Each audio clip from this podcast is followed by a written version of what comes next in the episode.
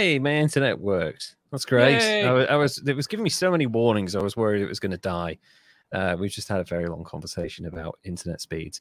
Hello, everybody, and welcome to Season 2, Episode 16 of History's Greatest Idiots, the show in which we take you back for a journey through time and take you to examples of utter stupidity and idiocy from history's greatest idiots, and give you lessons so that people you can learn from those mistakes and never repeat the mistakes those people performed and made. But who are we kidding? We're humans. We like making mistakes. My intro changes every week. It's an example of them. Joining me as ever is my amazing co-host, Derek. Derek, how are you doing, my man? I am doing fantastic. That's right. You had a new setup over there, haven't you? We've just been talking about this. Yeah, I got new floating monitors and stand-up-y desk, and like I can raise it up and down. It's cool stuff. It's the shit of the future, ladies and gentlemen. I swear to God, like I'm sitting here with two hand-me-down monitors and the cheapest 1080p webcam I could find. I splurge big on the Rode microphone, but that's because I'm a bit of an audio geek, and this really appealed to me. But yeah, I saw Derek sent me a picture of his setup in the week, and I was like, oh, I want that. I feel like it's like minimalist, but yes, maximized minimalism for sure. Like it's very that's a thing. I don't know. No, I get what you mean. Like you are making the most with like the space that you've kind of created for yourself. So you have a very efficient setup, I would say. You can, like you said, you can raise and lower the desk. You've got everything like within reaching distance. The only thing it's missing is cup holders, essentially. I know, and that's right? What the desk is for. It's got a headphone holder though. It's got a hook for them. Very useful. So that's so useful. Handy. Like I have so much shit on my desk that I barely have space to put my headphones on. Right, it's just it's always the thing that gets hung on the corner of the screen. Yeah, which I shouldn't do. Snagged as you walk by. Yeah, like whenever I have to make a mad dash to my bathroom, it's always the first thing to go flying. Crohn's disease joke.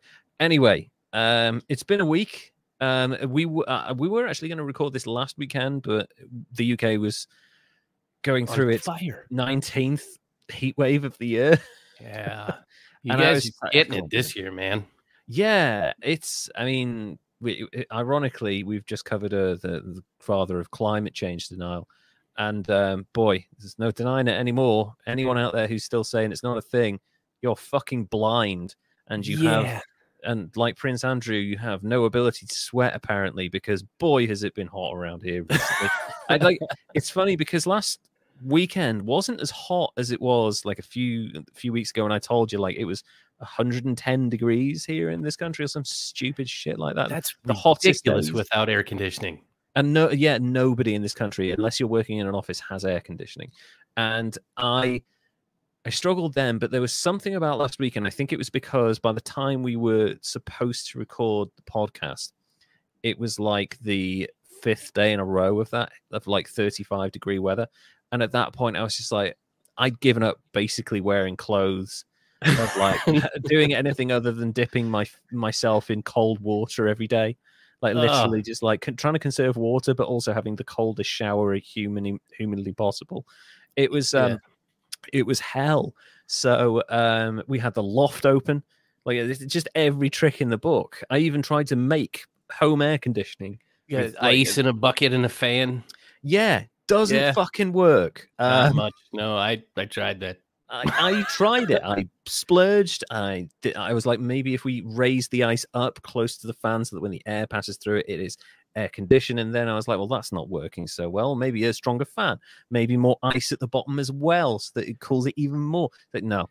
Even in my tiny third bedroom / office, which is only 13 foot long, about 7 foot wide, it made no difference. I found one surefire way to get your homemade air conditioner to work. And that is to, you get all of the ice and you pack it in there real good. And then you climb your ass into the ice because it's the only way it's going to work. Yeah. Ice bath is the solution. Either you can turn your oven to cold. Sorry, that's a Simpsons joke. But I was like, shit, they do that? Yeah, that's why Bart and Homer are camped out in front of the fridge with the door open. And Marge and Lisa climb in. They're like, "You shouldn't be doing this, but it's really comfortable in here." And then the fridge dies. And he just turns to Marge and says, "Marge, can you turn the oven to cold?" It's like, that's fucking brilliant. So yeah, anyway, we didn't want to record then, so we're recording now, and I have a really interesting, it's going to be the first ever team on History's Greatest Idiots, the first ever conglomeration of idiots. Okay. And you will see why. There are at least 13 people involved in this team, and 11 of them are complicit in the stupidity. So we will get to that in a bit, and I promise it's sad, hilarious, annoying, frustrating, all in one go. So before we do, Derek, can you tell us who your idiot is, or about your idiot this week, please? Well, I don't have a team. Great. I mean, I guess it was a team effort. This guy is the leader of a team, a super powerful team, and he did just a shitty job at being a leader, in my opinion. That's just my opinion, though. So... you know, when you take like a leadership role, it has a ton of responsibility, and ultimately everything that everybody does underneath you is your fault. So as the leader of a high level organization, you need to be able to quickly and effectively figure out what is vital and important right now to go forward and do a good job. For sure. And this guy did not do that. He falls into a category of not good at that job. And when it comes right down to it, he was either ignorant, arrogant, or what's the other one? There's another that he was. Ignorant, arrogant. Incompetent. Pestilent, no. Incompetent, perfect. I was going through Horsemen of the Apocalypse. But yeah, you were right. Don't do that. That's scary these days. Yeah, exactly.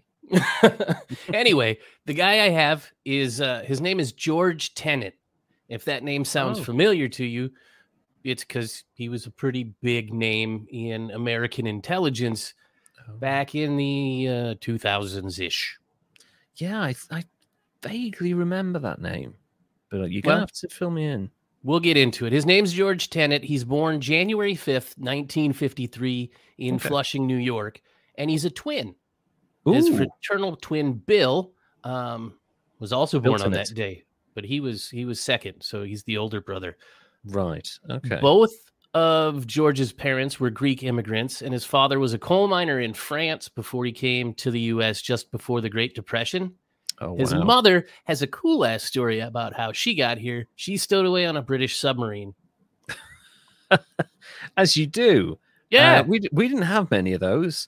So good for her for finding some space in there that wasn't taken up with weapons or Nazi code that they were trying to get back. So I didn't know that there was space or a whole lot of British submarines, honestly. And I didn't know they were in Greece, but she took off from Epirus, Greece, and they ended up in where everybody ends up, New York. Of course. So he's raised in Little Neck, Queens, New York, and he led a pretty standard American life. Him and his brother as a teenager worked as busboys at the family diner, and maybe it would have been better if his brother had been the one that followed his path, but he didn't, because Bill was the more reserved, precise, and studious of the twins, and George was loud, sloppy, boisterous, talked constantly. A mouthpiece is what he was described as.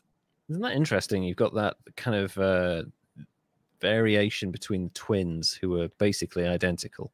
And, well, I mean, fraternal is the not identical. But does that mean that you get to split personality traits? I don't know how twinning works. I don't either. All I know is they're terrifying sometimes. So, and they sell gum. They do. They do. And ride similarly sized tiny bikes. That's a Shriners joke. I know. I told a Simpsons joke. I'm telling a Shriners joke. Sorry, I'm going back in time now. You're on one today, and at least your references make sense, because mine are like just obscure and nonsense. It's great. Anyway, so a friend of George's family would describe him as the type of guy who couldn't keep a secret. Like I said, he was the mouthpiece. And that's it's kind of strange for somebody who would later go on to become the director of the CIA. Yeah, probably not a great job for someone who couldn't keep their fucking mouth shut. Yeah, you know, maybe that's just the way he was as a teenager and he got better. Maybe. Yeah, maybe Quantico flogged that out of him. Let's see. No. George attended public school, and he had a keen interest in local and current affairs, and he served as the editor for his school newspaper. Mm-hmm. And one of the local journalists in his area and the host of a local current affairs reporting responded back to, what are those editorial opinion letters that George had been sending in, and said, George is the future editorial page editor of the New York Times. So he had potential as a journalist. That's interesting. And actually, probably a good personality for journalism, because you do need a certain arrogance and sharing of secrets. Yeah, like you need to be good at convincing people. That's one of the tenets of the job. See what you did there. Yeah. So he didn't go on to be a journalist, though. He went on to study at the University of New York, Cortland, where he graduated. He then transferred to Georgetown University and went to the School of Foreign Service in 1976 and graduated with a Bachelor's of Science in Foreign Service. So that's interesting. Yeah, I think he made the shift right there. Yeah, I think could he have been recruited? Maybe. He did go on to receive a Master of International Affairs at Columbia just a couple of years later. And his first gig after graduation was as the director of the American Hellenic Institute. Goodness, I'm choking on my own saliva. Sorry. That's okay. So he's his first job out of university. I mean, obviously, yes, he has, you know, a master's degree and all of that stuff. His first job is as a director. And also the Hellenic thing is interesting because you've obviously got the Greek connection there. So, yeah, that's really interesting. Straight out of college, and he's a director. I mean, most people a research director, retail or the service industry or something like that. But, yeah, he's starting high. Yes, and then he moves on to solar energy industries, which would have been awesome if he would have just stuck with that and pushed it along further. But he served there as the director of international programs, and he continued that work all the way until 1982, when he started working as an assistant to the Senate. He was a legislative assistant to the senator and later a legislative director, and he began his political career right there, working as a aide to the Senate Select Committee on Intelligence. Ooh, God, that was a lot of words. That was a lot, yeah. Well done. So from there, his career kind of took off, and in 1995, he was appointed the deputy director of the Central Intelligence Agency after John Deutsch had a hasty and abrupt exit. And now I got to say, my last name is Deutsch, and he spells his last name wrong. So there you go. You see, from the horse's mouth, ladies and gentlemen. As the acting director, we missed a bit. I'm using Word again, and I scroll too fast. Word is so fucked. I suck at this game. I should know better. Anyway, so George is the director of the CIA, and it becomes official in 1997. After a unanimous confirmation vote by the Senate, probably because he worked for them on the Senate Select Committee for Intelligence. It seems like the next logical step. Absolutely, he serves. He normally would be replaced when the administration changed, but he continued on to serve as the director of the CIA through the end of the Clinton administration and into the George W. Bush presidency. Oh, wow. Not a great time to be in the intelligence game when George W. Bush is coming in. That's how he got here. Yeah, that's a fucking conversation right there. In 1999, George decided to depart from the norms and decline to publish the overall budget for intelligence operations, which included the CIA, and that got him some of his first criticism for lacking government transparency and oversight and information sharing. But he had this plan and desire to reinvigorate the CIA as, like, you know, the spies, the James Bond type stuff. I know that's right. British. Okay, make it more glamorous. That's a very smart move. You want to recruit people to a clandestine agency like that? Make it sexy. It speaks to the people that you want to be spies. And it's what they needed to do, because recruitment and the budget was down because the Cold War had ended just, what, 10 years earlier here. Yeah. So the recruiting had declined, and he stated his mission was to return to the original mission of the agency, which is to prevent another Pearl Harbor. Oh, that didn't happen. He almost had it. Just a few short years later, this thing happened. Yeah, that was probably worse than Pearl Harbor, because it was mainland United States, right? And not using any armed forces, just, yeah, fuck. You failed, my dude. Pretty much his fault. So anyway, George believes that the greatest danger is from the transformation of Russia and China, and from rogue states like North Korea and Iraq and Iran. And I mean, to a certain extent, he's right, but he's probably 20 years too early for that. He's there. There's been a pattern in that area for a lot longer than I ever realized. Oh yeah, but his big one he wanted to focus on was the enemy state and them of terrorism, because of course, why not? That'll get you your budget going. You got a big, scary, ambiguous enemy that looks like us, and you can't see who's where. Yep. So, you want to make money? You want to get some of that government grant money? Go to war with a vowel. Nothing ever works better than fighting poverty, drugs. Let's see what else. Terrorism. Just pretty much any vowel you can think of. Vowel, verb. I may have been confused. Verb. I think it's, no, I don't know. I don't know. Anyway, yeah, I've completely screwed that up. Anyway, go to war with something you can't defeat, i.e. drugs or terrorism or poverty, and you'll get so much money. Oh yeah, that's where the money's at, man. Yeah, fight a war against something that you can't win and can't see, something that is truly undefinable.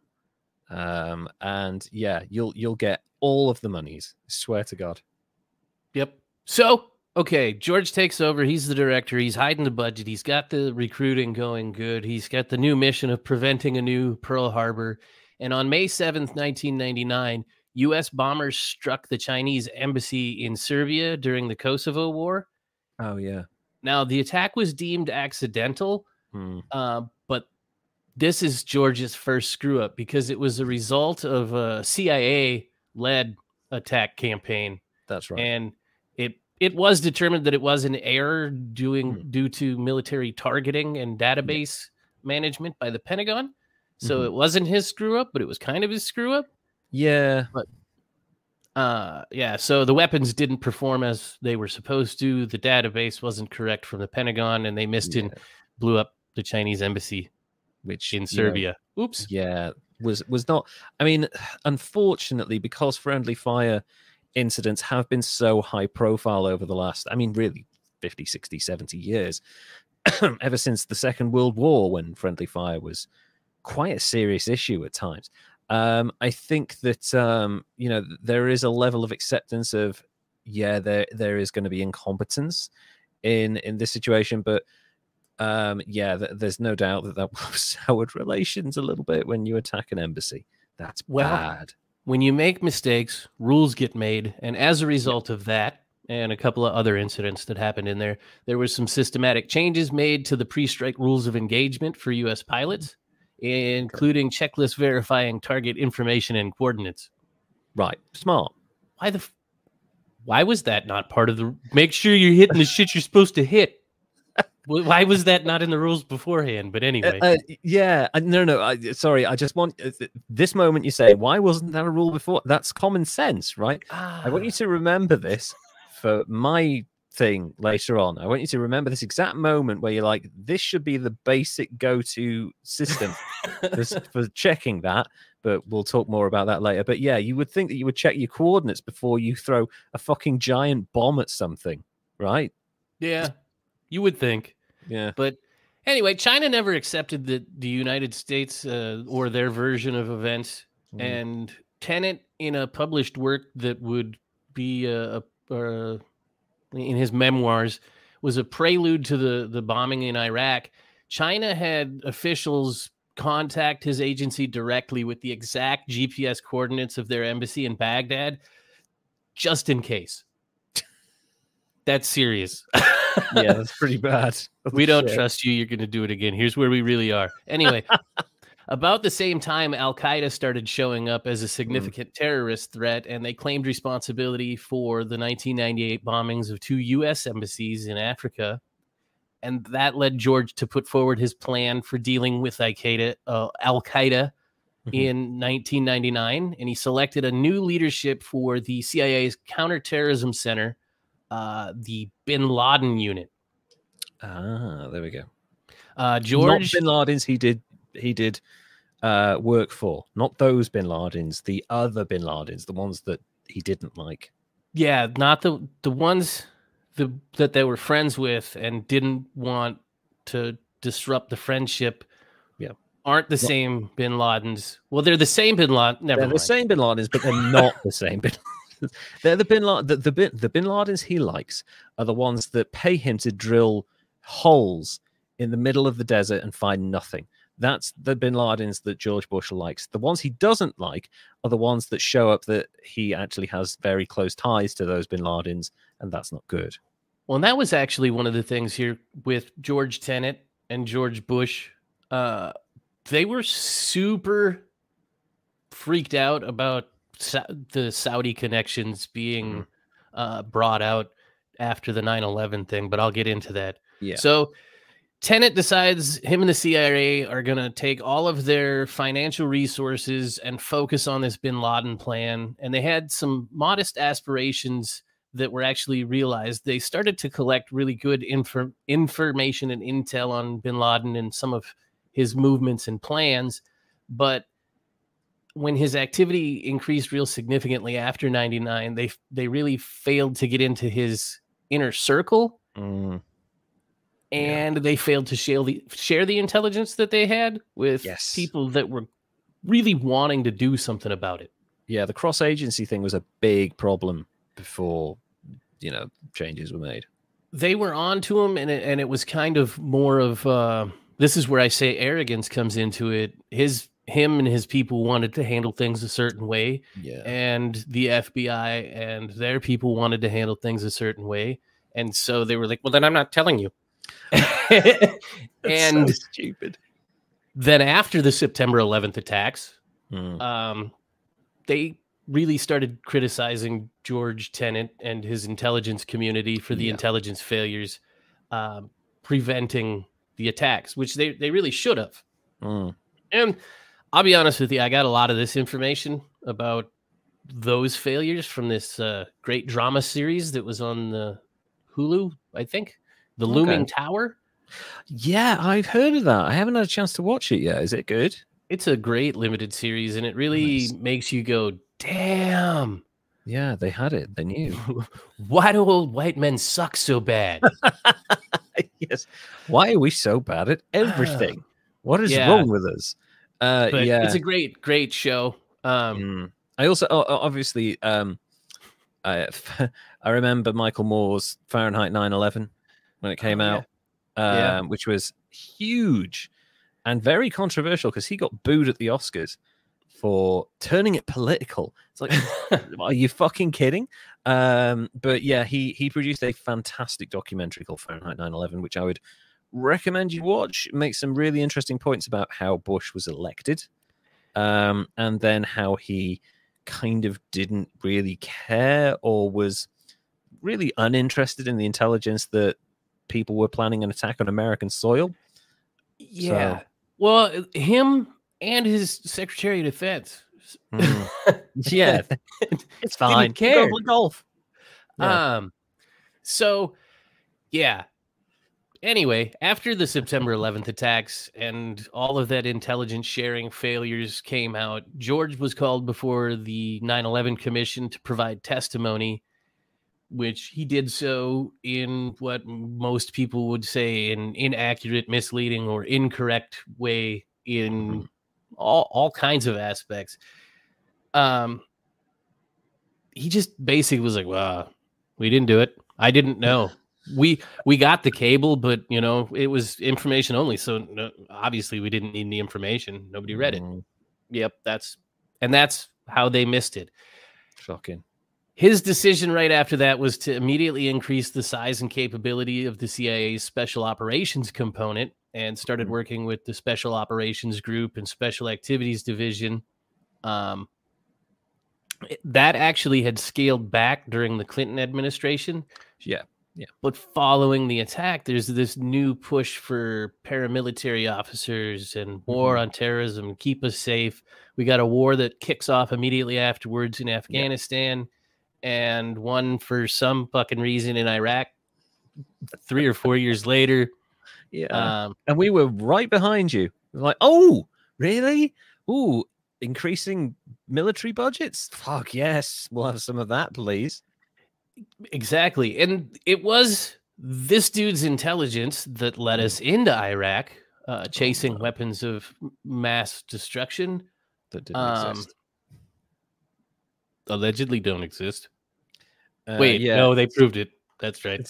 So there's an interesting sideline. I've got a couple of interesting sidelines here, actually, but I'll go for the obvious one. My best friend, his childhood friend, was in the military. He kind of ended his career guarding nuclear sites. You know, they have to have like army people on board in case someone tries to blow them up and shit like that. Or if protesters show up, they're like, "Hey, we've got guns!" Oh my god!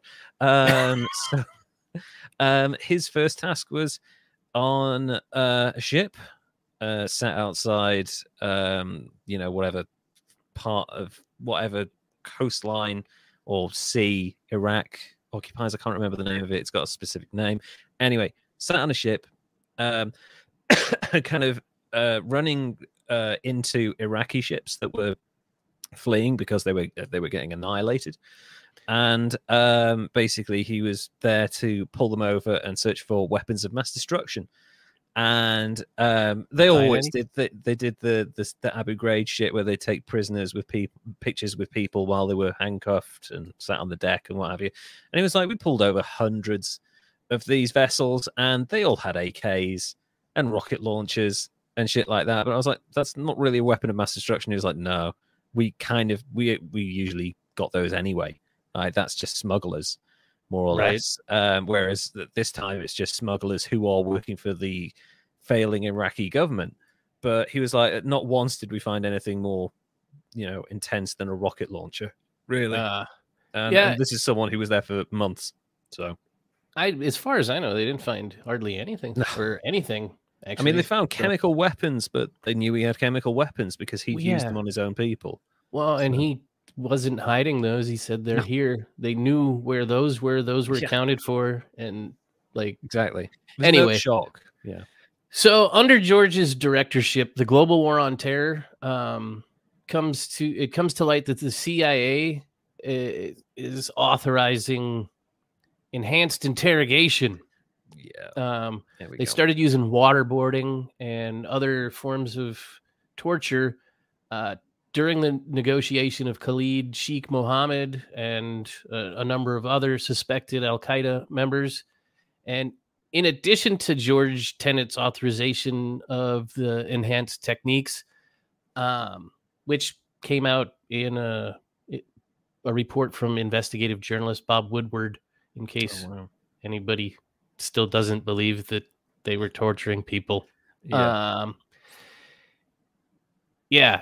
So he said that the enhanced interrogation led to the information that got him the location and surefire evidence that weapons of mass destruction existed in Iraq. And then he used that information in a meeting in December 12th with Bush that there was indeed evidence of weapons of mass destruction that amounted to a slam dunk case. God. And after several months of refusing to confirm his statement on under oath, he stated that it was taken out of context and indicated that he made it in pursuant to a discussion about how to convince the American people to support invading Iraq, which is still not any fucking better. No, it's actually worse. And yeah, the search following the 2003 invasion by U.S. and British forces yielded no significant weapons of mass destruction. Yeah. And September 2002, the Senate Intelligence Committee met with Tenet in a closed-door session where Senator Bob Graham requested national intelligence estimate on Iraq, and Tenet responded by saying, "We've never done a national intelligence estimate on Iraq," which is something that you should do before you... Yeah, it's kind of your fucking job. Yeah. Graham insisted that it was one of the most important decisions that they could make as members of Congress, and that the American people are likely to make in the foreseeable future. That's the decision to go in. And we did so with false evidence. Wow. So, yeah, that's George Tenet, enhanced interrogations, false evidence for weapons of mass destruction. And I lost my place. Oh, he submitted his resignation to President Bush on June 3rd, 2004, citing personal reasons. Big shit. His job is pretty personal. On December 14th, 2004, President George W. Bush awarded George Tenet the Presidential Medal of Freedom, stating that Tenet was one of the first to recognize and address the growing threat to America from radical terrorist networks. Except right. for missing that big attack. Yeah, except for that part. You know, his fucking job. So it says that Bush's decision was met with some criticism, but I can confirm that they were like, okay, yeah, Medal of Freedom for, yep. Anyway, I'm nuts over here. So George spent 3 years as a distinguished professor following his career as the director of the CIA. He was a professor in the practice of diplomacy and also a senior research associate. In 2005, 2000, he left teaching in 2005, and by October of 2006, he's back in the defense business, working in private for a British defense contractor. I think it's QinetiQ. QinetiQ. Yeah, that's. I'm not familiar with them. Let's go with QinetiQ. I guess it. Sorry, did you say QI? Yes, QinetiQ. Okay, yeah. I thought it might have been like some sort of play on quixotic, but it's not. It's just a stupid fucking name. Sorry, please carry on. So he's working for the private defense contractor. He steps down from the board of them in 2007, and in August 2007, a report's written by a CIA inspector general. It's made public. It was actually written in 2005, but kept classified until August 2007. And in the 19-page summary, it states that Tenet knew of the dangers of Al Qaeda well before the 2001 attack, and it was his leadership of the CIA that did not do enough to prevent the attacks. And that Tenet personally bears ultimate responsibility for the intelligence community's failure to develop a plan to counter the Al-Qaeda and their leadership. God damn.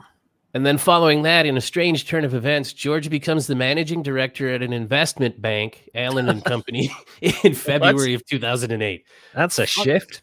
Fuck if I know why. He's money. Intelligence. You know what? You want to be a managing director of a bank? Yeah, sure. Whatever. Seems legit. That doesn't seem like a front at all. The secretive bank did not even announce that he was appointed to that position until February of the following year. What? So they clearly don't have shareholders, because there'd be uproar if they did. Jesus. Yeah. Well, he also serves on the board for L1 Identity Solutions, which is a biometric identification software manufacturer. Kind of scary. Yep. And that's where he's at so far. He's still just making money and doing things. Wow. Apparently banking now. It's kind of crazy how people can just fail at a high level and continue to get very good paying gigs thereafter. Well, and not even that. I feel like he could be described as an unprosecuted war criminal. But I mean, yeah, maybe basically. And also, like, I hate. We always go back to this. This fucker does not learn from history. You cannot torture people to get information out of them. It doesn't work. They lie and say whatever the hell they can to get you to stop strapping things to them and pulling things off them and dropping water over them, which incidentally, when you said waterboarding, my first thought, because Will Ferrell used to do George Bush all the time on SNL and various other stuff. He did a Broadway show called You're Welcome, America, kind of a fond farewell to George W. Bush's presidency. Yeah. And it's a one-man show. I mean, there's a couple of moments where like someone playing Condoleezza Rice comes on stage and does a seductive dance for him.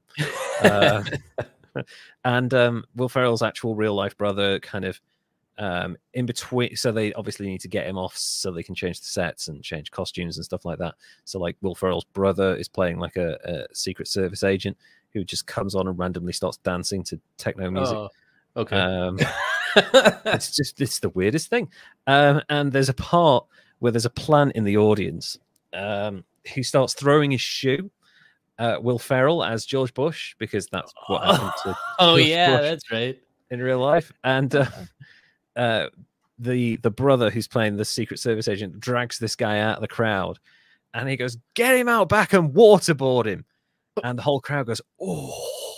And he goes, "Don't give me that. I've seen it. I've tried it. It's like a spa treatment." And I heard that and I was like, holy shit, that's really dark. You can get there's footage of it. I was going to say you can get a DVD of it. Who watches DVDs anymore? Dude, I can't even find my DVD player. I know. I have one somewhere. I still got one. Yeah. But it's really funny. It's just an aside. George Tenet, I swear he made a withering apology speech, or maybe I'm thinking of someone else from the intelligence community, in front of like a committee of people. Oh yeah, yeah, the 9/11 committee, and it was weak. Yeah. It was weak sauce. Yeah, it was like I wanted to apologize to the American people, blah blah blah. And it's like, you're still making hundreds of thousands of dollars a year. Why haven't you retired from public life? You are clearly no good at things. I mean, he's good at kicking it in his office and not listening to people. I have no idea how that man. It's the Piers Morgan syndrome, where you fail upwards no matter how bad you do. People keep giving you work, and you don't understand it. This man was a known failure. He must have been incredibly good at brown nosing, or he must have been very good in interviews. Because how did he get to that position and maintain it after all those failures? Maybe he was really good at intelligence. You get a good dossier on somebody, you can get a long way. I would say, yeah, maybe it was Hoover technique, you know, just to get as much dirt on everyone. It looked like an Al Qaeda leader over here. This is a lot of facial hair going on. But it's fine. It's nicely shaped. But yeah, just scoring this guy is going to be really interesting, because we always, one of the weighting elements we put into our scoring is like, well, they didn't kill anyone, but this guy kind of indirectly is responsible for 9/11. So that's like 3,500 people, something like that. Mm-hmm. Yep. And then you got the war in Iraq, which is like 250,000, 300,000 people. Yeah. Iraqi civilians and servicemen and combatants and vigilantes and whatever else you've got going on in there. And then you got Afghanistan, which I mean was a shit show. Yeah, and has now proven to be a complete failure. What was it? Yeah. There's a meme going around that says, was it you who posted the meme that said, you know, the America has spent trillions of dollars to replace the Taliban with the Taliban? Maybe. That sounds like something that might be. I know I shared it. I don't know if I got it from you or someone else, but it's so hard to not score this guy high, because A, for the basic idiot stuff, he's crap at his job. And somehow hangs on to it. We don't know how he's hanging on to it. Maybe it's dirt, like you said. Maybe he's just in with the right people, which nepotism and the body system, that's a big failing in pretty much any governmental structure. But also he is indirectly responsible. I wouldn't say he was directly responsible, maybe indirectly through incompetence and an inability to understand the fundamentals of his own job for the deaths of near enough 500,000 people. Yeah. Take. Mm-hmm. So I think 93 for George Tenet. Yeah, okay. It's such a staggering failure from a historic point of view. And also, we've talked about this before. A lot of the stuff that is going on in this world in terms of people's behaviors, people's frame of mind, people's baseline stress levels, their anger, their all this. A lot of this is because we are still living in a post-9/11 world, and the consequences of that moment in time have reverberated throughout popular culture and the kind of the governmental forces that have gone on in the Western world ever since. Yeah. And I think that's enough. You can attribute enough of that to this guy to say that he is one of the modern architects of our misery. Oh, yeah. Yeah. Dude. So if this guy had been doing his job, 9/11 wouldn't have happened. And I feel like a lot of it was just arrogance. He had people giving him the answers on a cheat sheet. Here's what's up. We need to do this or this. And his inability to act on it. Yeah. He's talk to me next week. Jesus. I got to go have bourbon with this guy over here. Yeah. I'm going to go hang out with Bush. Yeah. No, the one down in Florida, not the idiot in the White House. So, yeah, I think 93 is a fair one. Because of the disastrous consequences. That puts him in a category up there with New Jack, who is an actual psychopath, and people like the Planet Killers, like Thomas Midgley and E. Bruce Harrison. You know, these are very serious people from history, and I think George Tenet is definitely up there because he has shaped the modern world through his own incompetence and caused the deaths of hundreds of thousands of people. No denying that. So well, I take that. I think that's a good score for him. And yeah, I feel fair. We may revisit scores from time to time, but I think 93 is fair given his failings in the position. So moving on to a slightly lighter topic. All right. I would now like to tell you about my idiots, and it's going to be a relatively short one this week. We may actually have an episode that's less than an hour and 20 minutes. Podcast listeners, I don't know whether you'll be overjoyed about that or upset that you don't get the thing that maybe helps you fall asleep at night. But seriously, listen to it twice. You'll be all right. Yeah, you'll be fine. Just put it on repeat. We haven't got any adverts at the moment. No one wants to give us any money. So patreon.com/history's greatest idiots.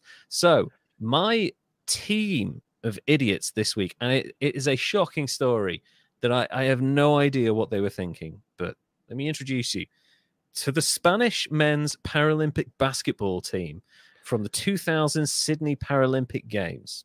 Okay. Yeah. I'm interested. I got to see that. This is taken from a number of articles. I can't credit anyone because it's taken from about 5 different articles, like a paragraph here and there, but it's very easily Googleable, if that's a word. Googleable. I would recommend you do it. There's a couple of videos about it as well. So go and watch it. I'll tell you about it now.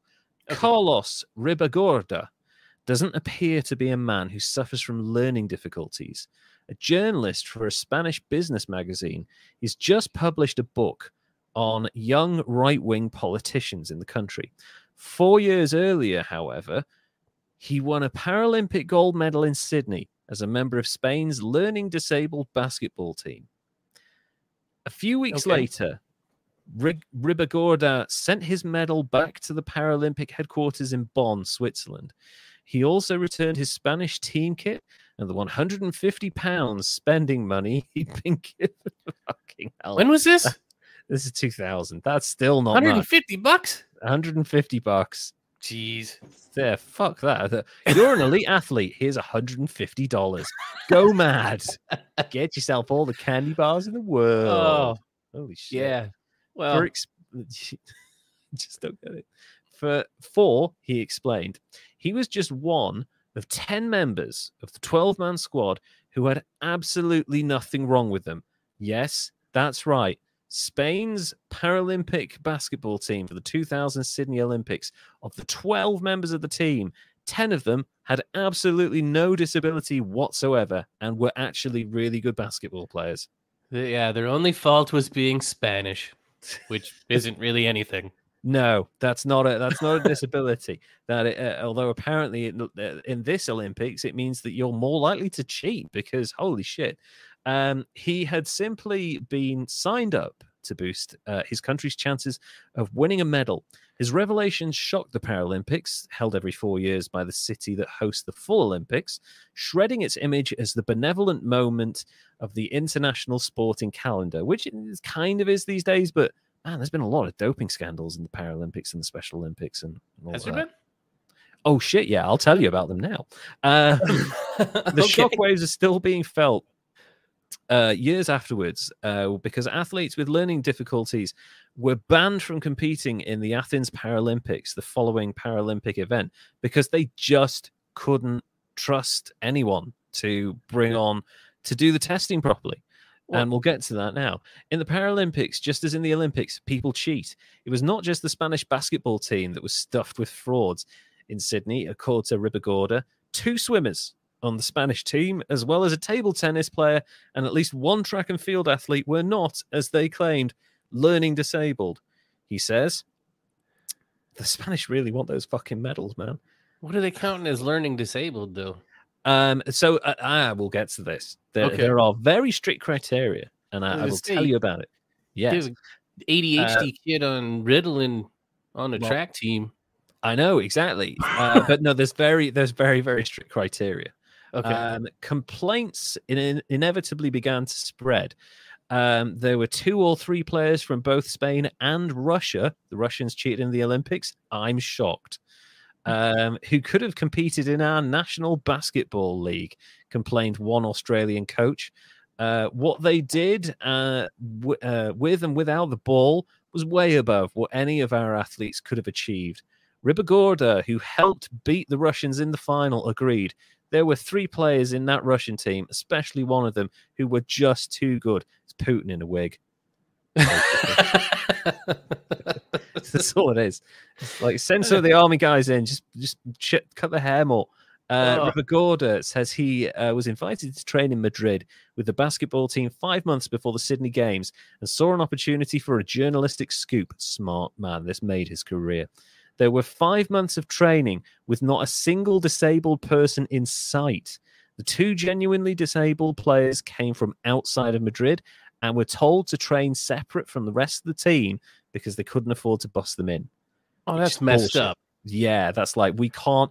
And in many ways, I guess that saved them because they were completely unaware of what was going on because they weren't allowed anywhere near the, clearly not disabled athletes.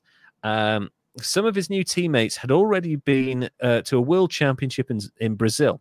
Ribagorda himself went to Portugal with the team, but the big prize was Sydney. I think people saw it as a free trip to Australia. And $150. And $100. Don't make it get all the didgeridoos that you want. There we go. Eat all the kangaroo meat you want. There was even some pride in wearing the Spanish team strip. I mean, it's just cloud your judgment enough by wearing the flag. Really? There's a lot of people who were just like, I just want to go to Australia. Okay. They just... Okay. I mean... In their first match, the team played too well and were more than 30 points ahead at half-time. And they were ordered by their coach to slow down their scoring and let the other team shoot more. It didn't work. They thrashed the opposition team. But their biggest mistake was... Yeah, it's so messed up, and we will get to that as well.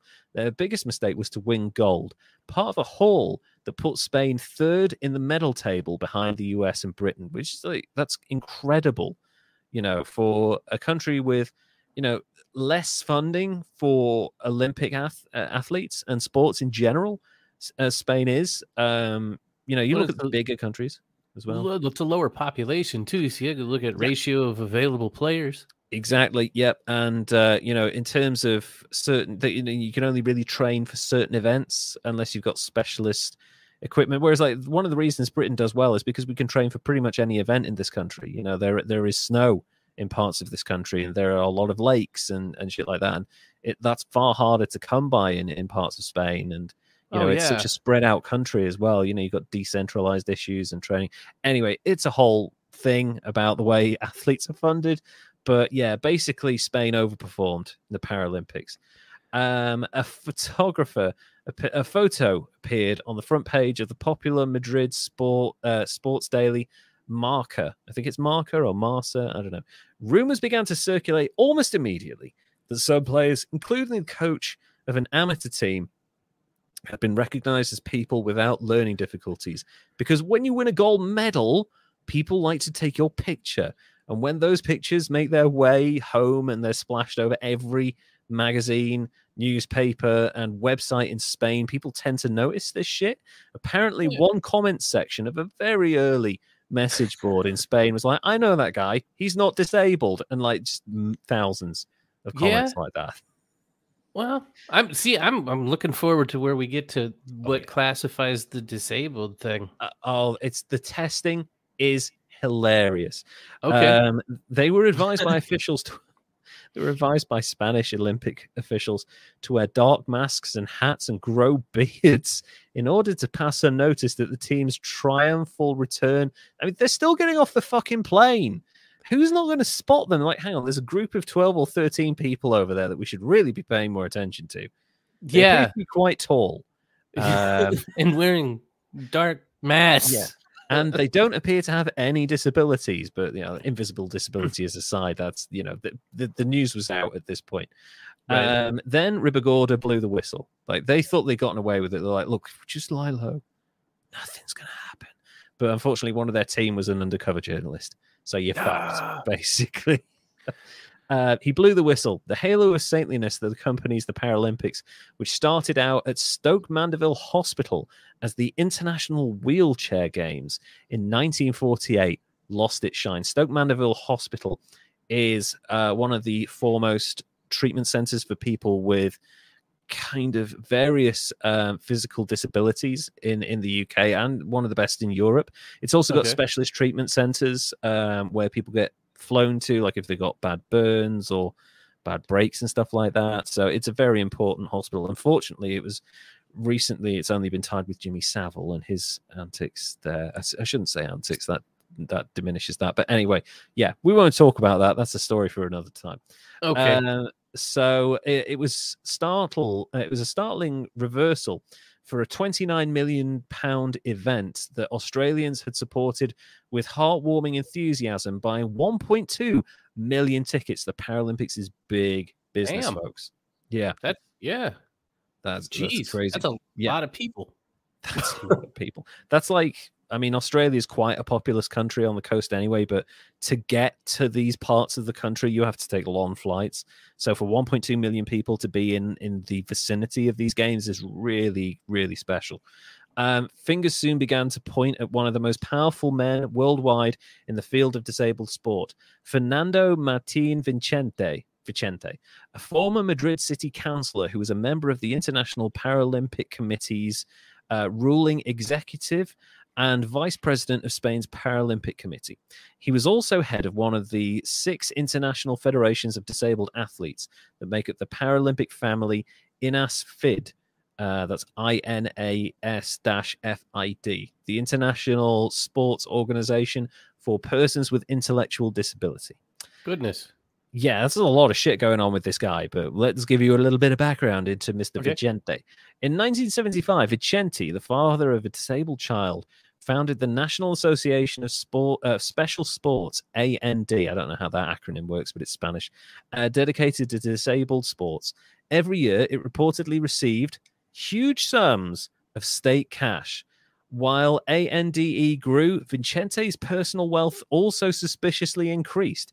El Mundo newspaper tried but failed to prove that there was a connection, claiming his wealth had reached £5 million. About, I guess, back into, when did it say it was? In 2000, so that would have been about $9 million. This is just a normal guy whose son happened to be disabled. He starts a federation, and all of a sudden he's a multimillionaire overnight. Martin, it said, owned a yacht, 8 cars, including a Porsche, 5 houses, and 6 large pieces of land. Maybe he's just really good with money. Maybe. Suspicious there. Yeah. And what does he do for a living? Oh, that's the thing. I couldn't find any information on that. Aha. It's like the whole. So it's just the foundation. Thing. Yeah, it's just a foundation. Give us your money. I swear, all of it goes to charity. Only 30% of it goes to charity. Vicente protested his innocence. Oh wait, hold on. Sorry. Vicente protested his innocence and then immediately resigned. When contacted by The Guardian, he angrily denied making money from disabled sports. It is very sad. There was no bad intent. There was no intent. You recruited people who weren't disabled, so that's not an intent. I should point out that the reason people cheat in the Olympics, and you think, why the fuck are you doing this? You don't get money. You're an amateur athlete. First of all, for the athletes, there's endorsement money. Almost invariably in the tens of thousands, hundreds of thousands, even Kurt Angle basically essentially retired from life after his 1996 gold medal in wrestling. And then only by 1999 was he like, oh shit, I might have run out of money. Maybe I should come back and do this actual pro wrestling shit, and became the greatest rookie of all time, learning the trade in about 3 months, which is amazing. Wow. Yeah, I know. He's Kurt Angle is a once in a lifetime. In terms of learning, he is a genius. He picks things up like that. Wish I could do freakish. That. Yeah. Physically, I just put him back down right away. Yeah, just give up. But no, it's just not that guy. But yeah, so obviously to cheat, you get endorsements, you get money for appearances, all of you get paid to open a supermarket, all of that shit. But for the organizations behind the individual sports, so big one in the UK is rowing. Rowing for us netted dozens of gold medals over the years. Every gold medal is like an extra, I don't know, £250,000 from the UK government every year.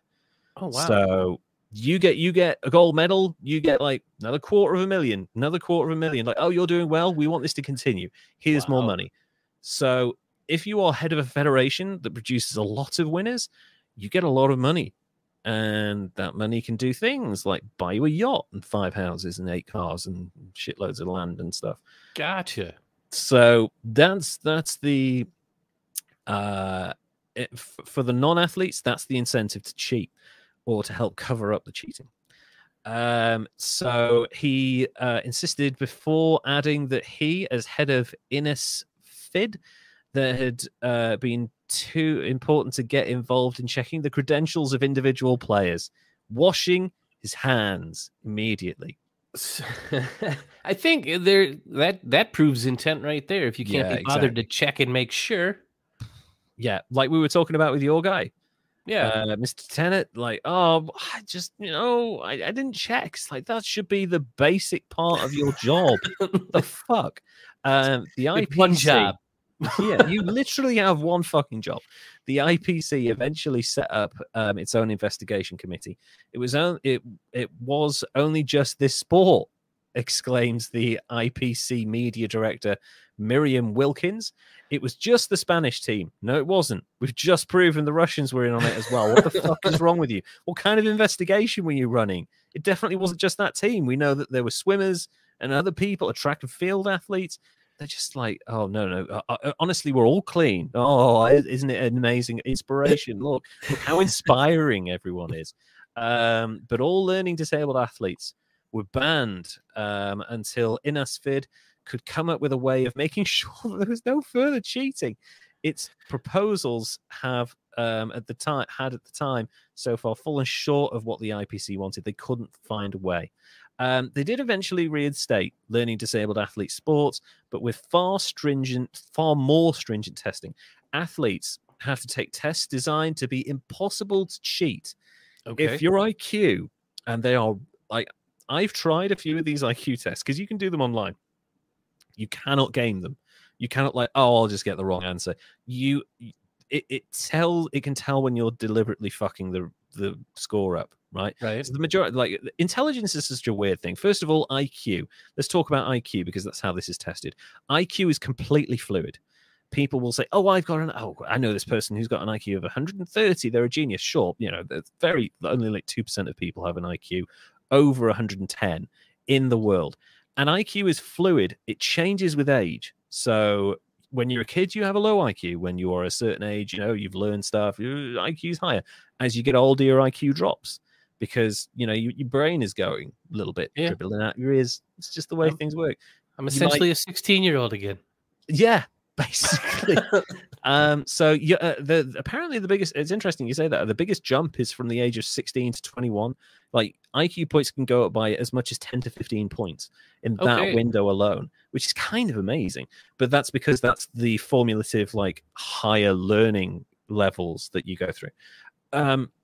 So the test, these IQ tests that you can take now, if your IQ is above 75, you can't compete in learning disabled athletic competitions. And it is very difficult to cheat. One guy tried to cheat it multiple times. He ended up with a score of 25. And they were like, wow, it's not even close. Like, you can't game it. They are almost I see flawless. How that works then. Yes, exactly. Okay. So these have been designed by very high-level cognitive scientists and stuff to make sure that, you know, you can't just like, oh, I'll just lie. But back to how this happened. The athletes for Spain's basketball team's tests in 2000 gave conflicting reports on how they cheated their tests. Some said they were never tested. They were just like, oh, no, nothing ever happened. Okay. Some said that they had deliberately tested low on their tests, and others said that Spanish doctors forged their paperwork. I totally believe all of those, but it's amazing that there's like 3 different stories. But as usual, Carlos Ribagorda, the man who blew the whistle, had the inside line. He said that in the 5 months of training he had before the with the entirely fake team, the only test he was subjected to, what do you think it was? This test to make sure he was learning disabled.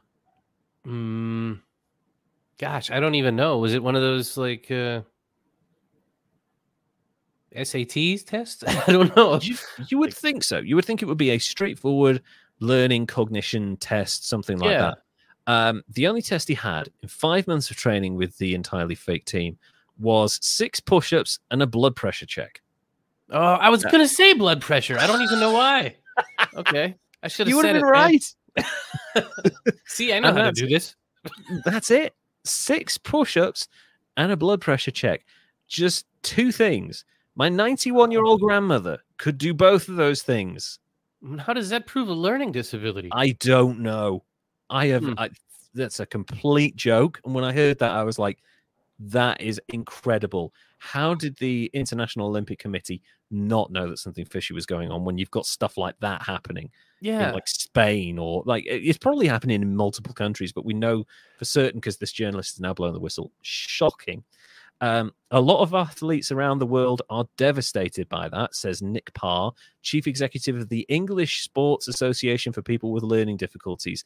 This goes beyond disappointment. They have trouble understanding. There are English athletes who think that as they are being punished, they must have done something wrong. How heartbreaking is that? Fuck. So, wait. So all learning disabled athletes were banned from competing because of the actions of these Spanish people, because they couldn't test for it properly. God, it took years to come up with this test. Assholes got to ruin everything for everybody. I hate when that happens. Yeah, and some of these people, like, there are people out there, and I've never met anyone, but people who genuinely dream of going to the Olympics. That is the height of their life, and it's not like a dream that maybe evolves over time. Like, oh, you know, when you're younger, you're like, oh, I just want to be a stuntman. Or like, I want to be a YouTuber, or what, I want to be a famous TikToker. But then, like, you hit your late teens, early 20s, and you're like, you know, I just want a good career in this field. And then you get to a certain age, like, oh, I'd really like to settle down now. You know, your dreams change, right? But if you're an Olympian, your dream is to go to the Olympics and win a gold medal. And after that, life is somewhat meaningless. And it's a short window, too. Yeah. So you have 10 years. Really. Yeah, when they shut it down to your entire group of people competing, that would suck. Exactly. And that's shocking, because, you know, you can say, well, you know, it's not like the Olympic Games, you know, people compete in different categories for different ages. And that to a certain extent is true. I know some events like equestrian, like I think it was a 6-year-old won a gold medal. It's just, it's not the same. You know, there's less funding available if these people aren't competing. So they're just not going to have the opportunity to go. It's shocking. So the Paralympics, however, is not the only international sports organization for learning disabled people. The International Olympic Committee has also given its backing to a separate games, the Special Olympics. So this article was written before that became a thing. The Special Olympics is not an elitist sports organization. People of all levels and abilities can compete, says Kirsten Suto, its spokeswoman in Washington. The philosophy is all about doing one's own personal best. In practical terms, that means dividing athletes into divisions so they compete against those of similar ability. If they improve, they can move up a division to compete against more capable athletes.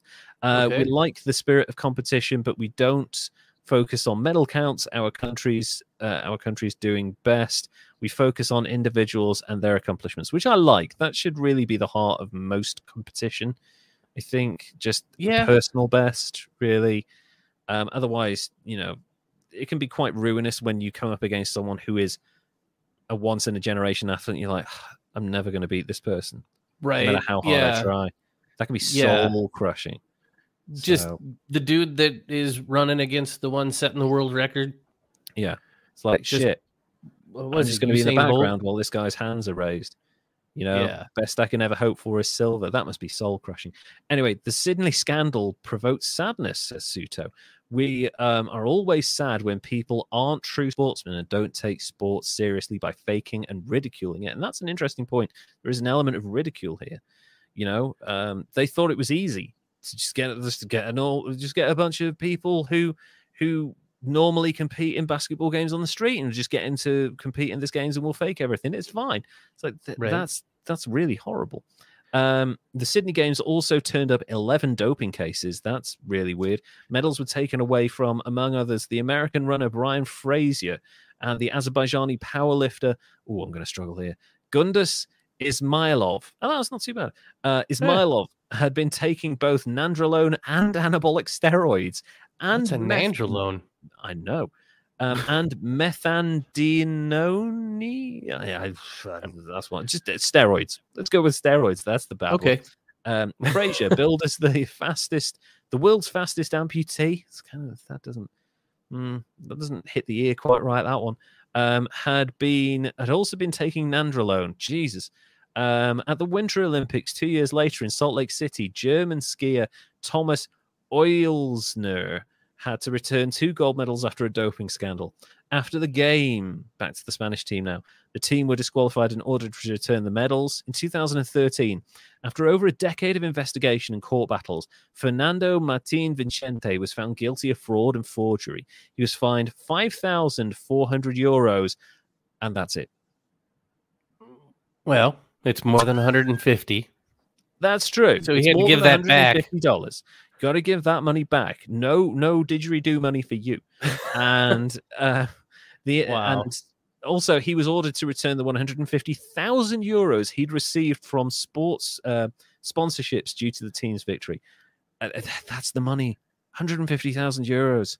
And this is the scandal unfolded really quickly. They already got that money, like within a few days of winning their gold medals. Can you imagine what a following year of fame and fortune could have led to? You're talking big money for these people. Yeah.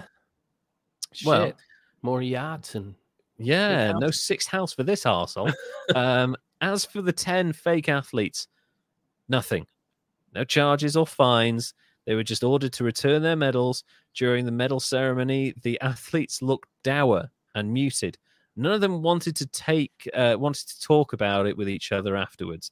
They finally realized that they robbed real Paralympians of their chance to achieve their dreams. So after they won their medal, they were like, oh God, what have we done? How did they not think of that beforehand? I know. The lack of insight here is staggering. These people didn't seem to care. They were like, oh, we're going to Australia. No, you are robbing people of rightly earned gold medals. And actually, it doesn't sound like the Russians deserved it either. The people they competed against in the finals, because they had 3 non-disabled athletes as well. But at least they had like 7 others who did have learning disabilities. There were only 2 people in the Spanish team that had learning disabilities. And they had no idea what was going on because they weren't allowed to train with their teammates. Right. Yeah. Jeez. It's messed up. Yeah. And that's all I got for you this week. I mean, it's a short one, but the thing that hit me about this was, I mean, the year 2000 is an interesting one because we're still at the kind of the boundary between analog and digital to a certain extent. You know, the internet is not widely available. It's certainly not widely used. Nobody's got it on their phone. You know, right. If you want to use the internet, you have to sit down on a big ass computer. If you're lucky, your laptop might have some sort of thing that you can hook up to because wireless sure as shit isn't a thing. You essentially have to sit down at a big computer and read up about this.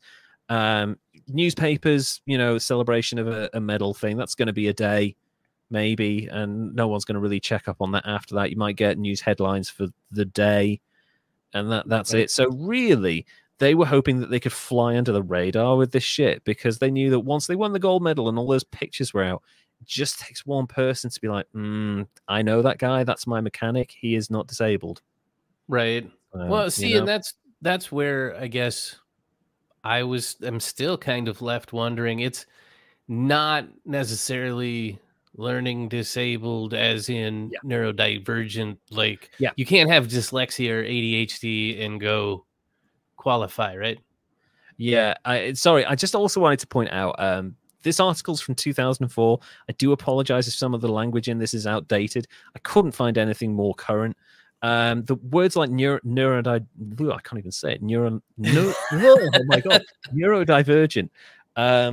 weren't used at this point in time.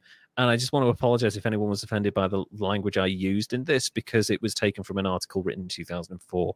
There are now very stringent qualifications to get into the various Olympic bodies. But, man, how did they think they could get away with this? Even in 2000. None of them got busted for doping too, right? It wasn't like they didn't need to, and they doped because that's just mean. That would have been overkill. You know, you suddenly got like these huge guys ripped to shreds showing up to the parallel. I think that would have set off a few alarm bells, but like, I guess it's a part of me. So, and a lot of this is because, and there is an epidemic of this in society. It's something that isn't talked about too much. There's a term called inspiration porn.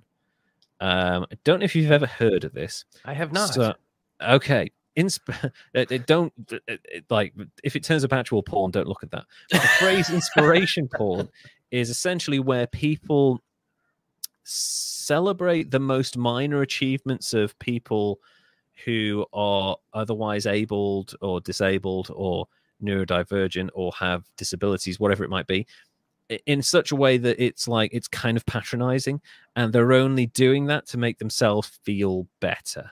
Okay, you know, like, and you can argue over what classifies as inspirational porn. Like, oh wow, this person put a thing up of them going to the park today, and isn't that amazing? It's like, no, it's just them going to the park.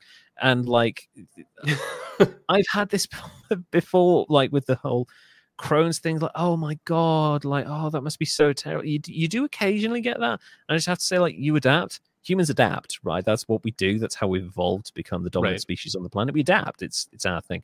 So, some of us. Yeah, some.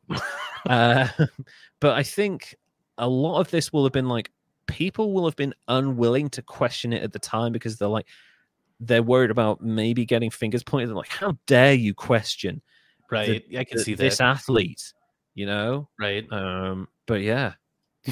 Well, because when they questioned it back then, they wouldn't have said it nice. No, it wouldn't have been well worded. Let's just put it that way. You know, the respect and standing of Paralympic athletes at the time, it wasn't really a thing. It didn't really get a huge amount of coverage, and certainly like there was a lot of really quite crass humor still existing around 2000s, around people with disabilities. I mean, I still make crass jokes about my own disability, but I'm fucking allowed to. So, yeah.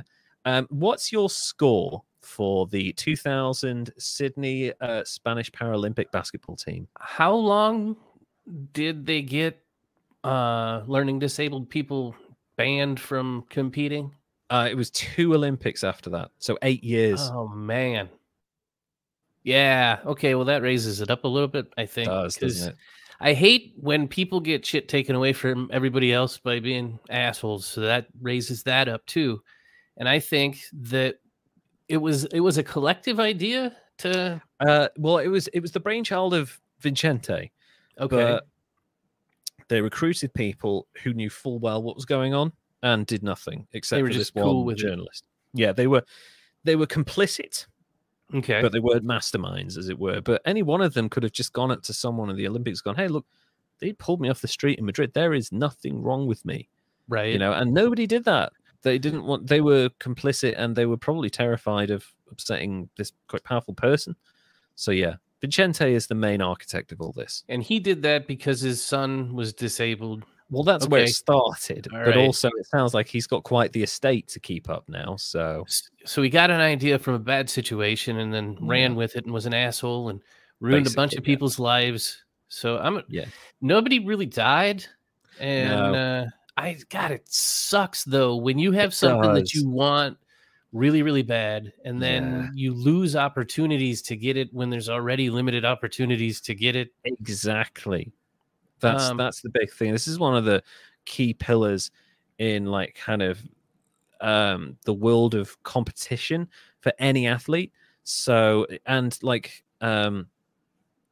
disability athletics as it is, it doesn't get anywhere near the recognition and coverage that like what is considered mainstream athletic competitions do. So like you say, this is kind of the opportunity. And it was taken away from thousands of people for 8 years, and also the people at the games at the time who should have won and didn't because of these arseholes. So, yeah, I think for all of that, I think an 88 is fair. Thank you. I think that's, yeah. I completely agree. Again, like you said, nobody died. But I think there is something about, we talk about the Olympic spirit. Because I got to tell you, there is evidence that ancient Greeks were doping. They were eating goat testicles to give themselves a performance boost. Yeah, I know. It's a shit. Hey. It's a thing. Hey, whatever floats your boat, man. But, you know, it was... I heard about it at the time, I think, and then it kind of left my consciousness and came up again recently. But I just don't understand what the end... we talk about the end game. The end game was funding. I don't understand how you thought you could get away with this. The arrogance to think that you could just fake this shit. Right. And nobody would notice. I mean, if it was one athlete, right? But 10 out of 12, no way, you know? No. And also then, like, even actually, you know what? Even one athlete, then people would have been like, hold on, that's a ringer. There's definitely someone in there who's, you know, a professional or under the radar or whatever it is. But, yeah, I felt really gross about this. And also, I said it was comical. It's so comical in that how the hell did you think this was going to work? Right. Well, dude, I don't know. I guess maybe it's a crude, tasteless humor thing on my part too, but that reminds me of that Johnny Knoxville movie, The Ringer. Now I was going to bring that up. I'm pretty certain that was entirely based off this event. Okay. It feels like it because this predates The Ringer by a few years. And that is a horrible film. It's terrible. It's like, Johnny Knoxville. Most of his stuff is pretty horrible anyway. Yeah. It was, of all the things Johnny Knoxville has done in his career, that's the one that I was like, I don't really, not really interested in even watching that. But like, the idea that it's a comedy where Johnny Knoxville pretends to have disabilities, like really quite serious learning disabilities, because he thinks, I can easily win a gold medal against these Paralympic athletes. They're disabled and I'm not, blah, blah. And then he tries and actually loses. And then has to come out and, he learns a lesson along the way that you shouldn't try and con people out of really important opportunities for them. It's like, this is not a funny film. This is kind of like, this is really uncomfortable watching. Yeah, it could. It's kind of could have been like, this is what the best outcome that could have happened from this real life situation, but it didn't, because they sucked. Yeah, and like the first game, they're 30 points up by half time, and the coach is like, "What the fuck is wrong with you?" So you know, that sucks. I know, it's kind of crazy to stack the deck so heavily in your favor. There was always going to be someone that knew, and for it to break like this, it basically ended careers. So, yeah, I do feel extremely sorry for the athletes that missed out on genuine competition as a result of the action of these 12 to 13 / potentially more, because who knows who was complicit on the organizational side. I mean, apparently doctors were, and apparently six push-ups and a fucking blood test is enough to get you on the team. But yeah, because they can tell that your blood pressure is different if you're learning disabled. You know, you must have learning difficulties. Your blood pressure's off by 3 points. What the fuck? That doesn't make any sense. So that was the Spanish men's Paralympic basketball team from the 2000 Sydney Olympic Games, who faked disabilities in a horrific and disgusting manner. And I also just I don't really know how to phrase conversations like this, because I am kind of ignorant of this world. So I apologize to anyone if I've offended anyone by saying, like, not using the correct term or correct phrases or anything like that. I do apologize, but I felt like this was an important thing to cover, because it's again, it's one of those situations in the world where someone thinks they're trying something that's foolproof, but if you take even a second to analyze it, you know it's not going to work. Right. So that's kind of the true benchmark of idiocy, that you can't see the fault in your own plan. Yeah. And I mean, I guess this guy who owns a yacht and a bunch of houses, he's probably been getting away with schemes of some nature for a while now. So he's like, well, fuck it. Why can't I? You know? Right. Yeah. He's just, I got away with it already. Why wouldn't I just keep getting away with it? It's like Bill Burr says, like the Arnold Schwarzenegger thing. It's like this guy who couldn't speak any English and said, I'm going to be the biggest bodybuilder in the world, comes over to America. Like, you've got to be out of your fucking mind. He does it. And then they're like, oh, what next, Arnold? Oh, I'm going to be the biggest action star of all time. There's no fucking way that's happening. You sound like an idiot. And then boom, he does it. He's the biggest action star of all time. Then what's next? I'm going to be the governor of California. No, you're fucking not. You have no political background whatsoever. Boom, he does it. It's like, and then Bill Burr jokes, why wouldn't he think that he could fuck his maid and get away with it? You know? Right. Because he'd gotten to that stage already where he's like, I am untouchable. So... He bought into that if you visualize it. Yeah, if you visualize it, it happens. Sometimes if you visualize it, you might need to get glasses, to be honest, because you might be well off. So that's our episode for this week. Slightly short. We managed to make it over an hour and 20. There's me joking. Look at how much we talk. We like the talk. Yep. So we've got Tenet. The second worst thing with the name Tenet in it, behind that terrible film that came out a few years ago. You know, you're not. Oh, this is you don't remember this. This was a release during lockdown. This is a Christopher Nolan film that sucks. Do you know how rare that is?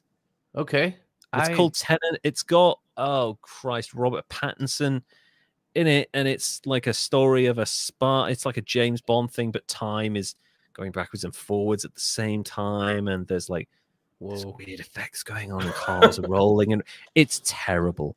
It's like, imagine if you took all the most confusing parts of what's that dream one that he did? The crazy fucking Inception. Oh, okay. Take all the confusing parts of Inception and take out all the charisma of the actors and the interesting action scenes. That's Tenet, basically. It's just like, what the fuck is this? I guess I'm glad I missed it. Yeah, it's do not watch that film. It is bad. So George Tenet, the architect of really quite significant deaths in the world following and before the September 11th attacks, and I have to read this every time. The Spanish men's Paralympic basketball team for the 2000 Sydney Paralympic Games, who 10 out of 12 of them did not have any disabilities whatsoever, and the coach knew it, and the person who put the team together knew it. So we have a 93 and an 88, another high-scoring episode. Derek, how did you find researching George Tenet for this one? It was, God, there's so much on the guy. I skipped over part of what I was going to put out there, anyway, because there's so much. He was, I'm sure, he was so incompetent. So incompetent. Exactly. Thank you. So bad. There are pages. Like, Wikipedia has to be expanded because of this one man's lunacy. And I think that, who played him in The Looming Tower? A Baldwin.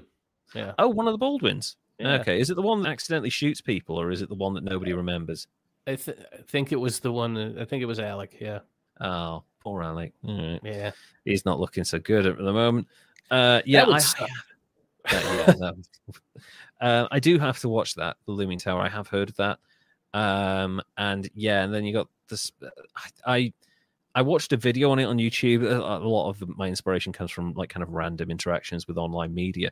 And I was just like, I kind of can't not cover this because I have to cover it.